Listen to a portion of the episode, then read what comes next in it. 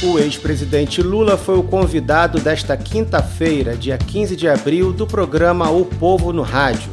Lula cedeu entrevista ao jornalista Josélio Leal na rádio Povo CBN e CBN Cariri. Confira a entrevista. Vamos conversar ao vivo com o nosso convidado de hoje, um dia histórico na vida pessoal, na vida política e, não, e por que não dizer um dia histórico também para o país, porque uma decisão da Justiça é determinante para as eleições do próximo ano, visto que o ex-presidente é um potencial candidato em 2022. Eu estou falando do ex-presidente Luiz Inácio Lula da Silva, a quem me dirijo agora desejando bom dia e agradecendo por aceitar o nosso convite. Bom dia, Lula. Bom dia, Jofélio. É um prazer estar falando aos ouvintes da Rádio Povo CBN e da Rádio Povo Cariri. E parabéns pela nova programação. Estou à inteira disposição, Jofélio. Muito bem, presidente Lula. E eu até comento aqui que vou me dirigir a Lula, eventualmente como presidente, em respeito ao cargo mais importante que ele ocupou. É um tratamento protocolar legítimo, como o farei com todos os ex-presidentes que aqui vierem. Presidente Lula, a minha pergunta primeira é factual. Naturalmente, eu quero saber do senhor qual é a sua expectativa em relação a essa decisão de hoje do STF quanto às condenações anuladas pelo ministro Faquim no mês passado. Isso tirou o seu sono na noite passada? Como é que o senhor está acompanhando isso? Não, não tirou meu sono porque eu estou tranquilo, Jocélio. Muito tranquilo. Aliás, eu estou tranquilo desde que eu fui para a Polícia Federal, porque eu tinha como objetivo provar que o Moro e o Delayote tinham montado uma quadrilha no meu caso. E tudo que eu falar aqui é exatamente só sobre o meu caso. Ou seja, foi criado um tal de um PowerPoint que você deve ter acompanhado, que dizia que eu era chefe de uma quadrilha, que era a necessidade que eles tinham de poder me envolver no processo da Lava Jato para me levar para Curitiba, porque era uma obsessão do Moro e do Dallagnol evitar que eu fosse candidato em 2018. Acontece que esse processo do quadrilhão já foi derrotado, já foi vencido em Brasília, não existe mais esse processo mas eles continuaram. Em 2016, a gente entrou com o pedido de anulação da votação na 13ª Vara de Curitiba. Eu não sei por que demorou quase cinco anos para que fosse julgado. E nós agora estamos provando, sabe, todas as mentiras que foram contadas a meu respeito. É importante, Josélio, só para deixar claro, porque tem gente que gosta de fazer confusão. Ah, porque se votar o caso do Lula, vai acabar com a Lava Jato, vai destruir. Não, não vai acabar com a Lava Jato. Vai acabar, no meu caso, com as mentiras que eles contaram. Porque no dia do meu julgamento, o Moro, ao não ter prova e a não ter do que me acusar, me condenou por fato indeterminado. Tá? Então, se o juiz não tinha por que me condenar, por que, que me condenou? Então, nós, tudo que está acontecendo hoje, nós dissemos em 2016. Então, eu acho que, no meu caso, é um caso específico.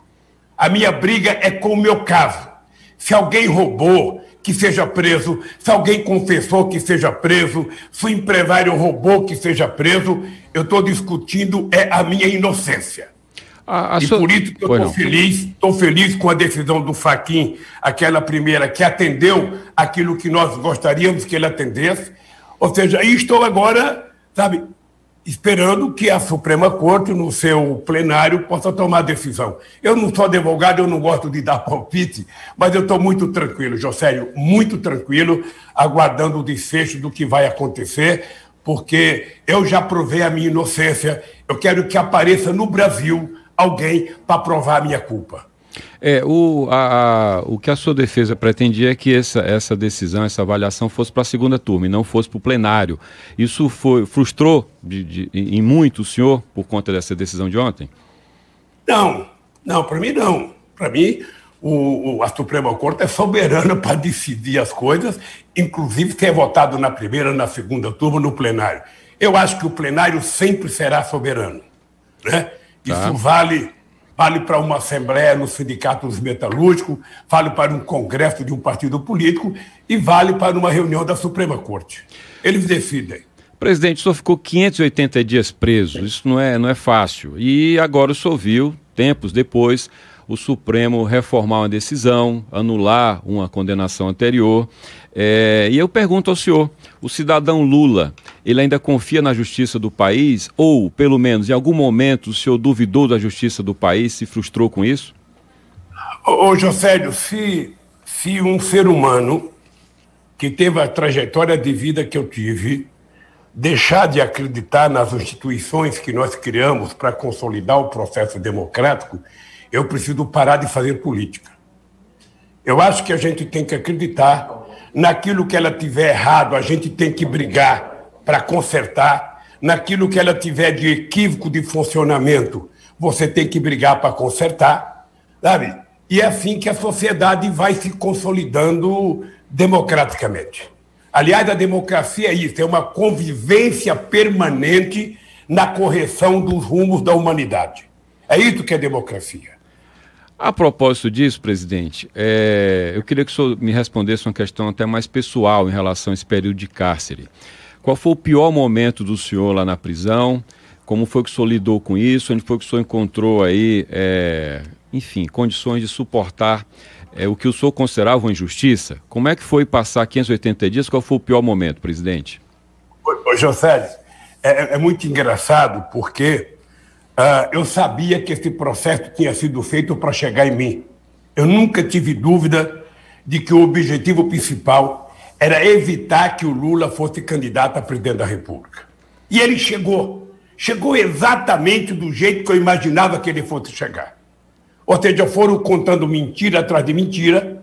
Você está lembrado que no primeiro depoimento que eu prestei ao, ao Moro, eu disse para o Moro: você está condenado a me condenar, porque já deixaram a mentira ir longe demais. E quando a mentira é muito longa e a mentira dura demais, você passa o resto da vida mentindo. É o que a Globo faz hoje. A Globo passa o tempo inteiro mentindo para tentar justificar a campanha mentirosa que ela fez contra mim.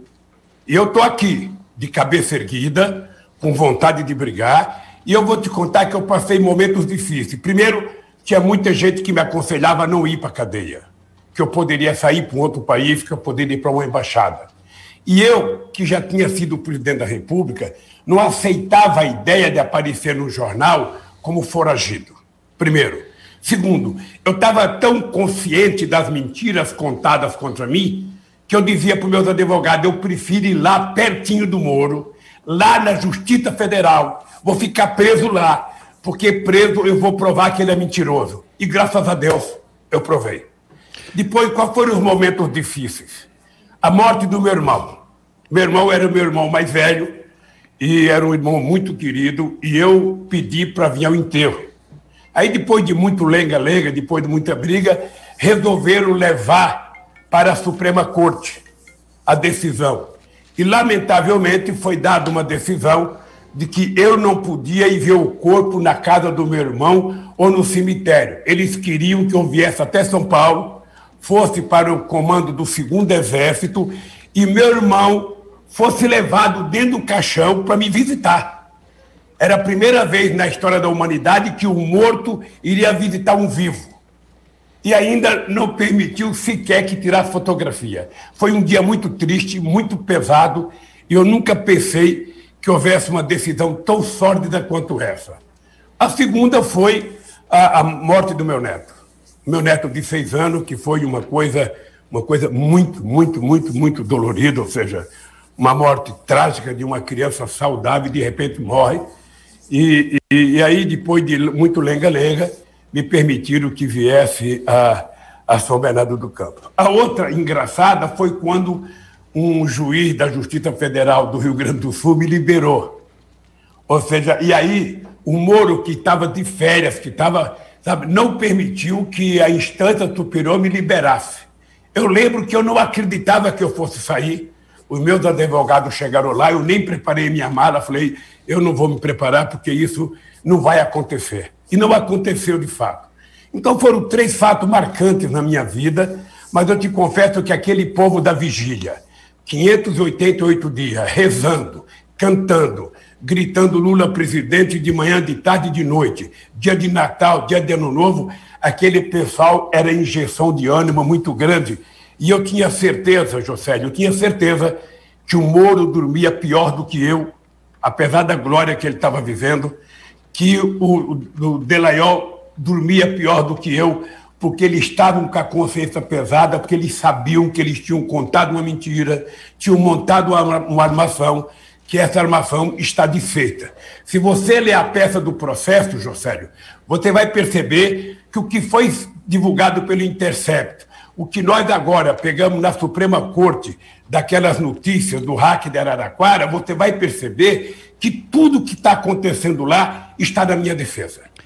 Portanto, para muita gente do Brasil é surpresa. Para nós, a gente já sabia daquilo. Então, eu estou muito tranquilo. Estou muito tranquilo.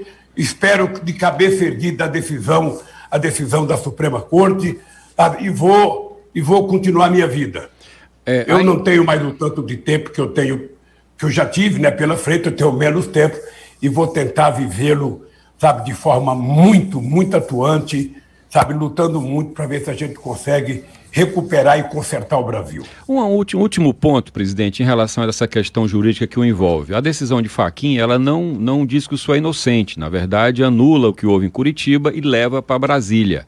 Ou seja, é uma nova via crucis que começa. Como é que o senhor se prepara, como é que o senhor se coloca diante dessa nova luta a começar em Brasília, caso se confirme? Veja, não vamos, não vamos culpar o Faquin pela decisão dele, porque o que nós queríamos era um julgamento justo. Eu tenho tanta consciência da minha inocência, Josélio, que eu me disponho a ir a qualquer tribunal, a qualquer instância, desafiando quem vai me julgar a mostrar uma única prova. Qualquer que seja a prova. Tal é a minha convicção da minha coisa. Então, o que nós pedimos para o Faquim foi, ó, veja, nós pedimos em 2016 que os meus processos não deveriam ter ido para a 13ª Vara de Curitiba. Foi isso que nós pedimos. E o Faquinha atendeu na decisão dele. Se esse processo vai para outro juiz, que vá para outro juiz, que se peça novas provas, que se faça novas investigações, eu estou à inteira disposição. Presidente, eu tenho tempo, vontade e inocência para esfregar nos meus inimigos. Por falar em inimigos, o senhor tem raiva de Moro e Dallagnol? É raiva o sentimento? Não, eu não guardo raiva, José. Eu, eu aprendi com a dona Minduca, minha mãe, sabe? Eu, às vezes, via minha mãe na beira do fogão, sem ter comida para fazer para gente. Eu não via minha mãe falar outra coisa, não ter falar amanhã vai ter, amanhã vai melhorar. Então eu quero que ele saiba o seguinte: eu não tenho mais idade para guardar raiva e ódio de ninguém. O senhor sente eu o que então? O senhor sente o que por eles? O povo brasileiro, porque eu nunca vi tanta fome. Olha, José, eu saí de Garanhuns em 1952, num pau de arara, dia 13 de dezembro de 52, por causa da fome. E eu nunca vi tanta fome como eu estou vendo agora em São Paulo na periferia de São Paulo, no centro de São Paulo, no centro de Fortaleza, no interior do Ceará, no interior de Pernambuco, ou seja, porque há um desrespeito total com o pobre nesse país. Lamentavelmente, José, a gente acabou com a escravidão, mas a escravidão permanece no tratamento das pessoas que trabalham nesse país. Me parece que as pessoas têm ódio, têm ódio, quando o pobre sobe um degrau na ascensão social neste país. Então eu fico muito irritado porque a gente tinha acabado com a fome, a ONU reconheceu que a gente tinha acabado com a fome no Brasil e bastou derrubar Dilma para melhorar o Brasil, segundo os nossos adversários, e o Brasil piorou e piorou muito.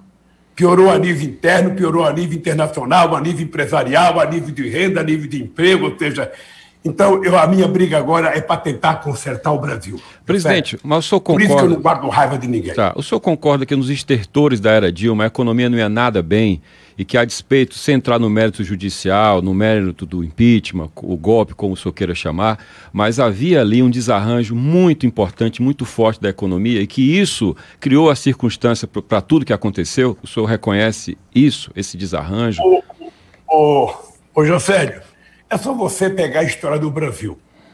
Você, me parece que, pelas informações que eu tenho, é um jornalista muito bem formado e é um cidadão intelectualmente bem preparado. Se você preparar, orar a história do Brasil, o Brasil teve N momentos de crise econômica. Você está lembrado que em 1998, depois que o Fernando Henrique Cardoso quebrou as eleições, o Brasil quebrou duas vezes. O Brasil quebrou. E ninguém fez impeachment do Fernando Henrique Cardoso. Não é por causa de uma crise econômica que você caça um presidente. Ora, um presidente está lá para tentar resolver, ele ganhou as eleições, ele que coloca um programa. No caso do Bolsonaro, não é isso. O problema do Bolsonaro, por exemplo, é que o Bolsonaro desrespeita sistematicamente o processo democrático, desrespeita as instituições, ofende a sociedade. Você acha que eu tenho prazer de chamar o Bolsonaro de genocida? Acha que eu tenho prazer? É que esse cidadão ele fez tudo diferente daquilo que a ciência brasileira está tá, tá, tá pedindo tudo aquilo que a, a, a, Organização Mundial da Saúde está pedindo tudo aquilo que o Bonfef está orientando, o Bolsonaro faz tudo contra.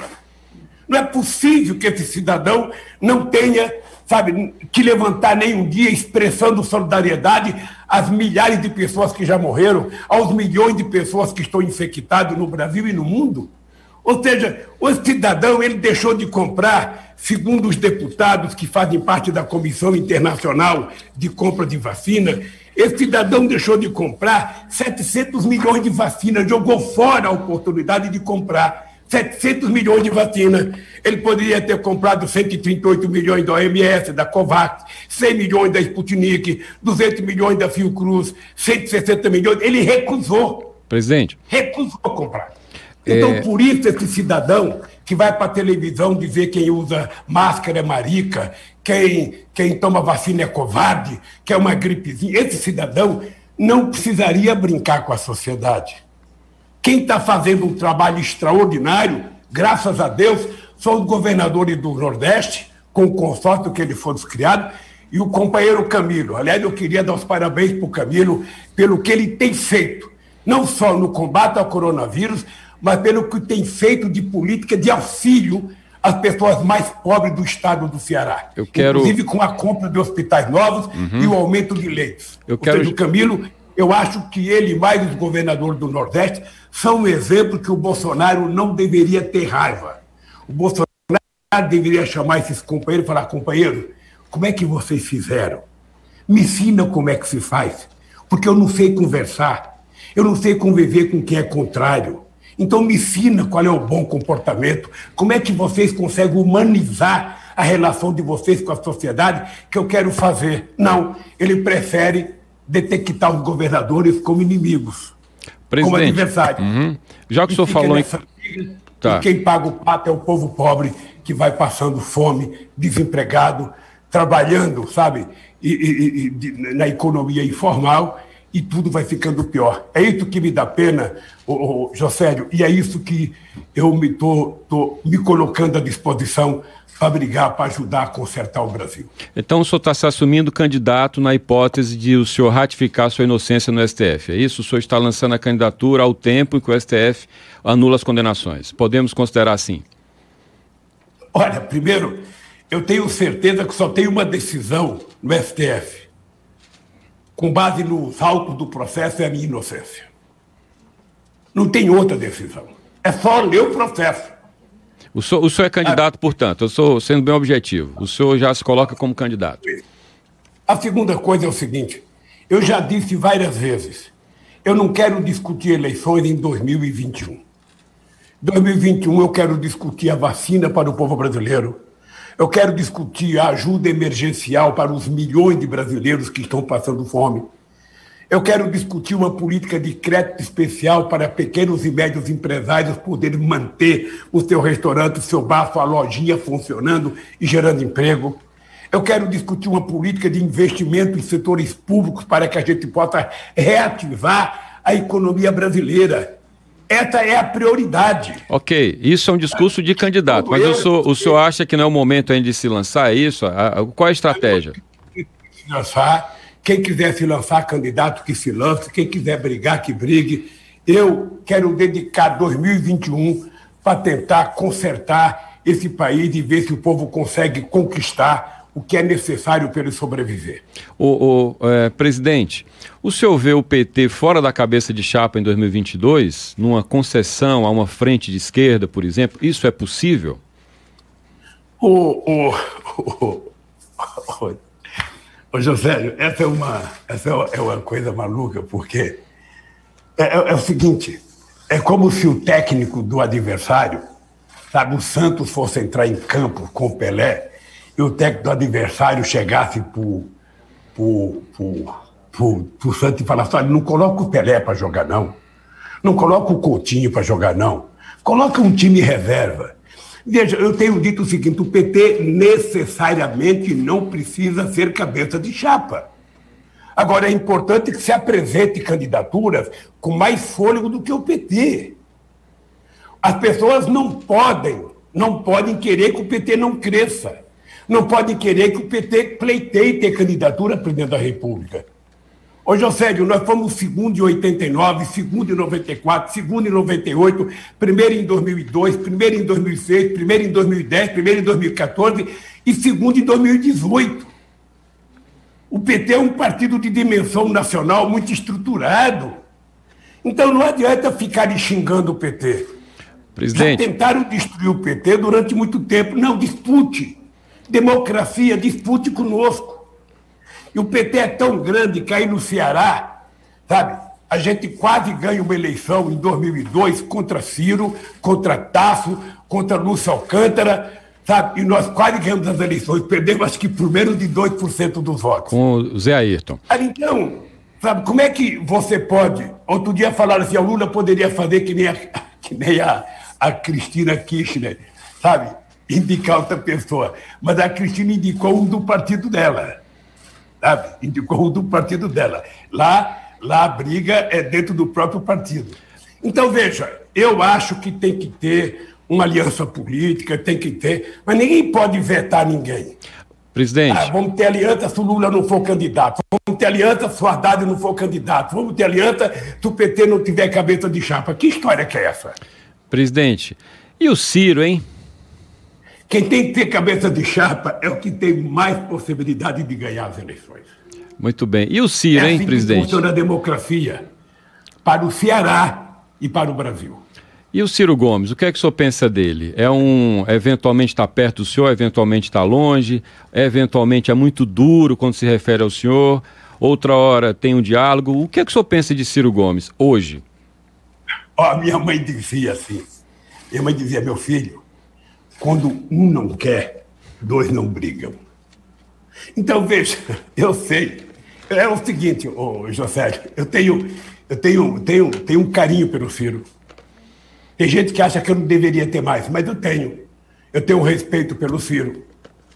Ele foi muito leal quando esteve no governo comigo. Ele disputou as eleições de 2002, eu ganhei e convidei para o governo, ele veio. Em 2006, quando ele foi deputado, eu era contra ele ser deputado, eu convidei ele para ser presidente do BNDES, ele não quis. Então, o Ciro agora está fazendo uma inflexão política, na minha opinião, equivocada. Ele resolveu colocar o PT e a esquerda como inimigo para tentar namorar quem? Qual é a dama que ele acha que ele vai ganhar nesse baile do jogo político? Os herdeiros do Tucano? Não. O Tucano vão ter candidatura própria e certamente não será o Ciro. O Ciro quer agradar quem? Os setores da direita? O setor da direita vão com o Bolsonaro. Então o Ciro tem que botar na cabeça que ele precisa apenas aprender de forma civilizada a respeitar os outros como eles gostam de ser, como ele gosta de ser respeitado.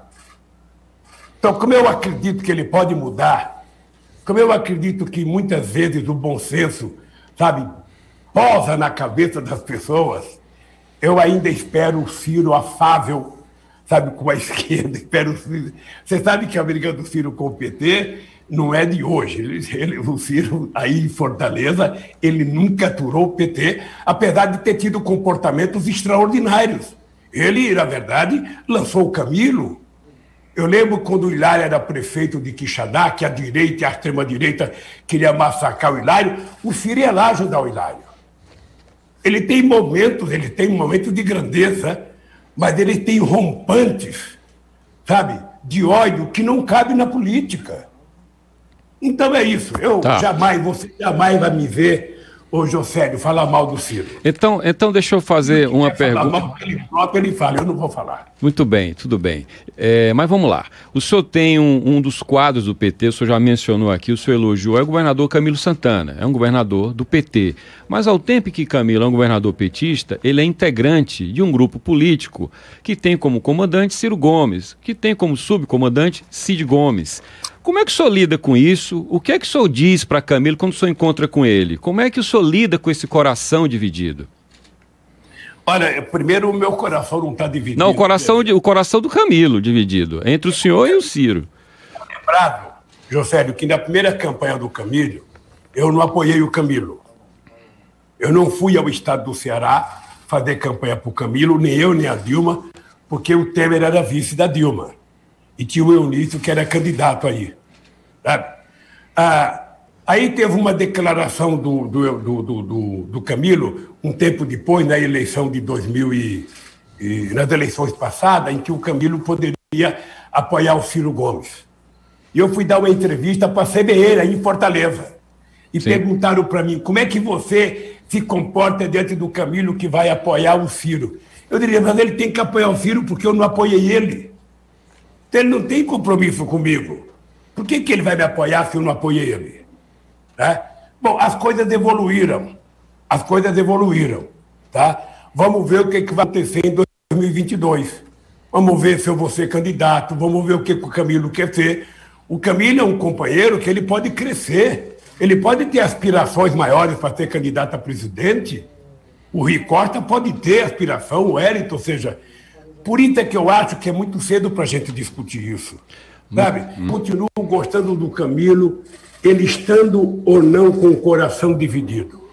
Ou seja, na verdade, na verdade, falando no bom politiquês, eu vou, eu vou disputar esse coração bondoso do Camilo. É isso que você quer saber. É, mas vamos lá. É, presidente, o senhor foi eleito para a presidência naquele momento com o discurso Lulinha Paz e Amor. O senhor tinha um vice, que era um grande empresário, Zé Alencar. O senhor se colocou como um candidato que fugia de uma peste de extremista, né? O senhor fez uma espécie de conciliação com o establishment. O senhor ganhou ali, para falar de coração ainda, o senhor ganhou ali é, o coração da Faria Lima, digamos assim. Ou seja, o senhor foi digerível para eles. No entanto, com a saída de Dilma, com a ascensão de Temer, depois Bolsonaro, a sensação que se tem, a percepção média, é de que o PT foi colocado na categoria extremo. E hoje, essa, esse, esse mesmo extrato fareja, busca o nome de centro. Aí falam em Hulk, falam até em Mandetta, falam em Ciro com mais dificuldade, mas enfim. Como é que o senhor pretende se posicionar, ou o PT, se o senhor não quiser se colocar como candidato, na busca por essa confiança desse segmento? Por, e, e outra coisa, é possível ser eleito sem fazer uma conciliação com esse segmento da sociedade, sem o centro, Olha, sem a Faria Lima? Posso deixar uma coisa clara para você? Alto e bom som, para não ter interpretação por quem está nos assistindo. Entre ceder a Faria Lima e ceder ao povo pobre do Cariri, eu cedo ao povo pobre do Cariri, ao povo pobre de Fortaleza. Tá? Para não ter dúvida. Eu, quando fui presidente, Josélio, eu dizia que eu governava para todos. Mas que eu tinha um olhar mais apaixonado que nem um coração de mãe para as pessoas mais pobres. Era preciso garantir que as pessoas tomassem café, almoçassem e jantassem todo dia. Era preciso que as crianças comessem as calorias e as proteínas necessária à sua sobrevivência.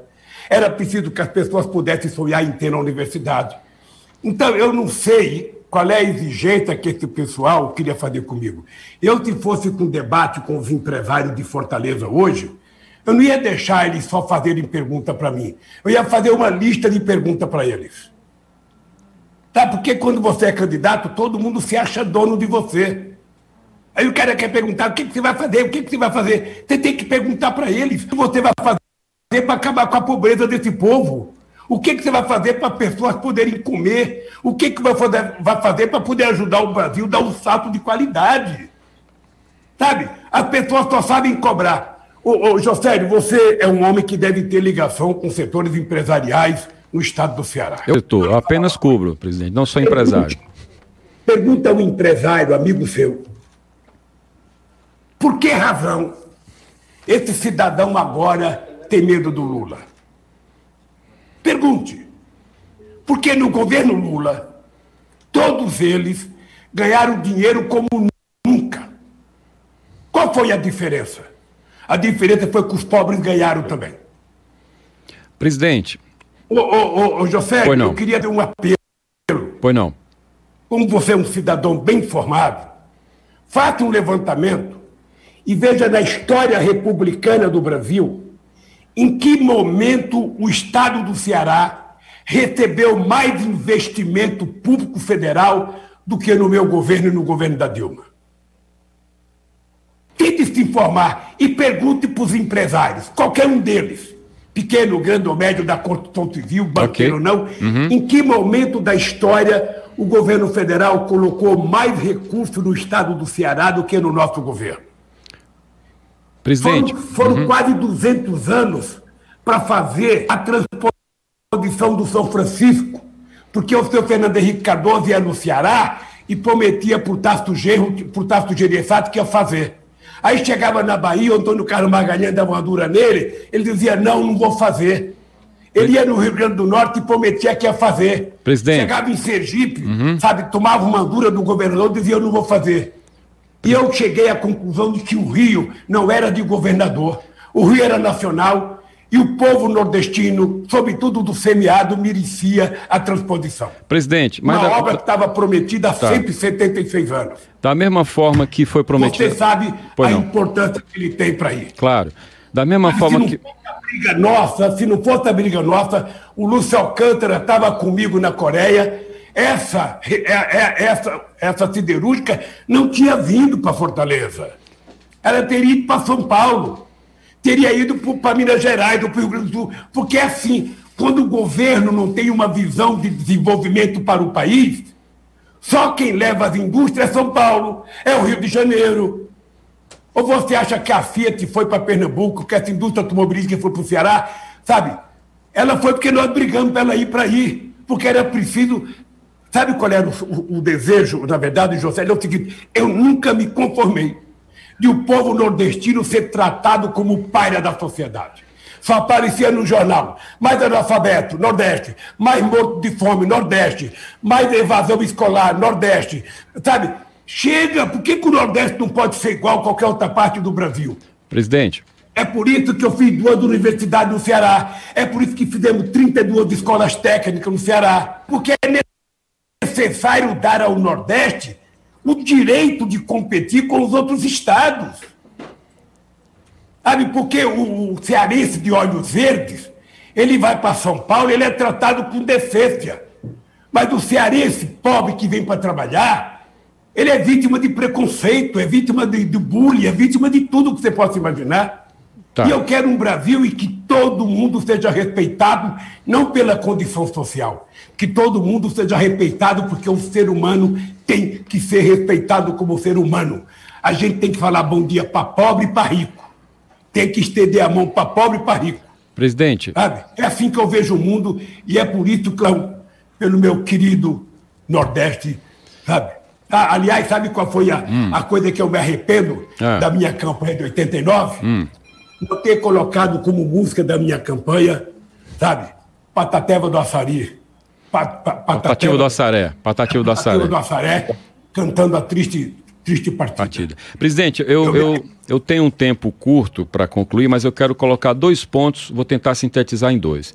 Primeiro é o seguinte: a gente vive dias muito beligerantes, é tudo muito agressivo seja os chamados bolsonaristas, seja a militância que, que defende o PT. Então, as, as ênfases, né, por vezes beiram agressão, um debate fica até difícil. Essa semana eu entrevistei Maria Luísa Fontinelli, que o senhor conhece muito bem, primeira prefeita mulher eleita em capital no Brasil, lá nos anos 80, e a gente falava sobre isso, sobre essa, essa dificuldade do diálogo. Por mais que você discorde, você pode dialogar, mas está difícil isso hoje. A minha pergunta para o senhor em relação a isso é a seguinte: em que medida, presidente Lula, o senhor diria que esse clima tão agressivo de hoje, tão beligerante, em que medida ele também teve uma contribuição daquela visão que o senhor pregava, que o senhor falava do nós e eles, nós e a elite, uma espécie de antagonismo que caiu, que evoluiu ou evoluiu, como queiramos, para esse clima de hoje. O senhor faria essa autocrítica? E aí, já que eu falei a palavra autocrítica, eu vou juntar outra pergunta. Por que, que o senhor reluta em fazer autocrítica? O senhor falou isso nos 40 anos do PT em 2019. Por que, que há relutância em fazer autocrítica? Não seria importante para um partido que tenta se reposicionar para o ano que vem? Ô, ô, ô, por uma coisa simples. Se eu ficar fazendo autocrítica que as pessoas querem que eu faça, não haverá tempo para a oposição me criticar. Então eu não posso querer ser a minha própria oposição. Eu toda vez que eu vou debater com alguém, que o cara fala, você não faz autocrítica, não, faça você a crítica, meu filho. Faça você. Qual é a crítica que você quer fazer? Que aí eu vou responder. Deixa eu, eu te dizer uma coisa. É engraçado, eu, eu ia muito a campo de futebol. E nós e eles eu sempre utilizei com meus adversários. Corinthians e Palmeiras, sabe, era nós e eles. Corinthians e Santos era nós e eles. Ceará e Fortaleza é nós e eles. É sim. E na política é a mesma coisa. É nós e o PSDB, é nós e eles. Qual é o problema? Quem é que inventou essa lógica? Quem é que foi procurar o Zé Alencar para ser vice? Não foi eles, não, fui eu. Fui eu que fui a Minas Gerais, vi o Zé Alencar fazer um discurso e falei: esse cidadão vai ser nosso vice. Fui lá, convencei o empresário com 17 mil trabalhadores a ser meu vice. Foi a primeira grande aliança entre o capital e o trabalho na história política desse país. E tive o prazer de ter um homem da mais alta competência. Eu e ele não tínhamos diploma universitário. É muito engraçado, né? Nós dois não tínhamos diploma universitário. E fizemos sabe, um governo que foi considerado e é considerado hoje o melhor período de governança da história do Brasil. Sabe? Porque uhum. a gente conversava porque tinha lealdade, porque não tinha suspeição entre nós, sabe? Era e porque conversava, o Zé Alencar conversava com o dirigente sindical, como ele conversava com o grande empresário. Qual é o empresário? Procura um empresário no Ceará ou em qualquer lugar que diga que um dia o Lula o tratou de forma diferente. Procure um prefeito do, PE, do, do DEM Procure um prefeito tucano para perguntar se um dia eu tratei de forma mal. Nunca. Porque política significa civilidade. Política significa a convivência democrática na diversidade. Não venham dizer que nós somos responsáveis pela radicalidade, porque eu perdi a eleição em 89 e não teve radicalidade.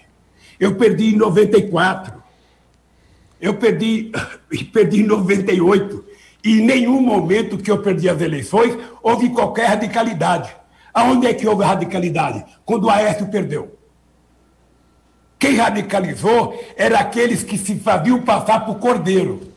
Aí radicalizaram, tentaram impedir a posse da Dilma, entraram com recurso. Você viu alguma vez eu entrar com recurso contra o Collor de Mello, contra o Fernando Henrique Cardoso? Nunca. Eu perdi as eleições, eu fazia como o velho Brizola.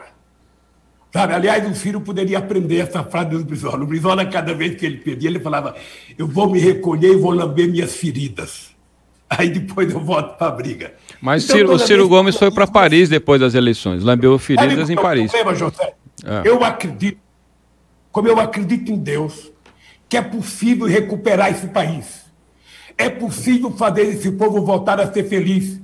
Eu, de vez em quando, vejo alguém comparar o Lula ao Bolsonaro. Sabe, somente uma pessoa com muito baixo conhecimento ou com muita má fé pode comparar a trajetória do Lula com a trajetória do Bolsonaro. Eu faço política há 50 anos, eu nunca fui chamado de mito, porque mito é coisa de fascista, mito é coisa de miliciano, mito é coisa de, de, de, de, de autoritário. Eu nunca fui chamado de mito na minha vida. Acho que ninguém fez mais assembleia, fez mais comício, viajou o Brasil mais do que eu. Eu nunca fui chamado de mito. A primeira pessoa que eu vi ser chamada de mito foi o Bolsonaro. Os milicianos gritando, mito, mito. Ele acredita. Ele nem sabe que mito é uma mentira. E ele gosta. Então, meu caro, é o seguinte: ninguém, ninguém me dê lição de democracia, porque eu vivi muito tempo no movimento sindical e todo mundo sabe que eu fui um bom dirigente sindical, que eu negociei com os empresários como nunca. Eu criei esse partido com maior sacrifício e viramos presidente da República. E eu, sinceramente, José, sinceramente, eu respeito as pessoas que não concordam com o PT, respeito. Agora, a verdade nua e crua é essa. Muito bem. O ódio que as pessoas têm do PT. Muito bem, presidente. Só pode ser expressado é... porque o PT resolveu colocar o pobre dentro do orçamento da União. E eu queria terminar essa tua é... entrevista dizendo o seguinte: quem quiser resolver o problema do Brasil tem que colocar o pobre dentro do orçamento. Se o Bolsonaro não tiver consciência que ele tem que aumentar o salário emergencial para 600 reais, e ele tem no Tesouro Nacional, acho que, acho que o, o, o ministro da, da, da Economia mente para ele.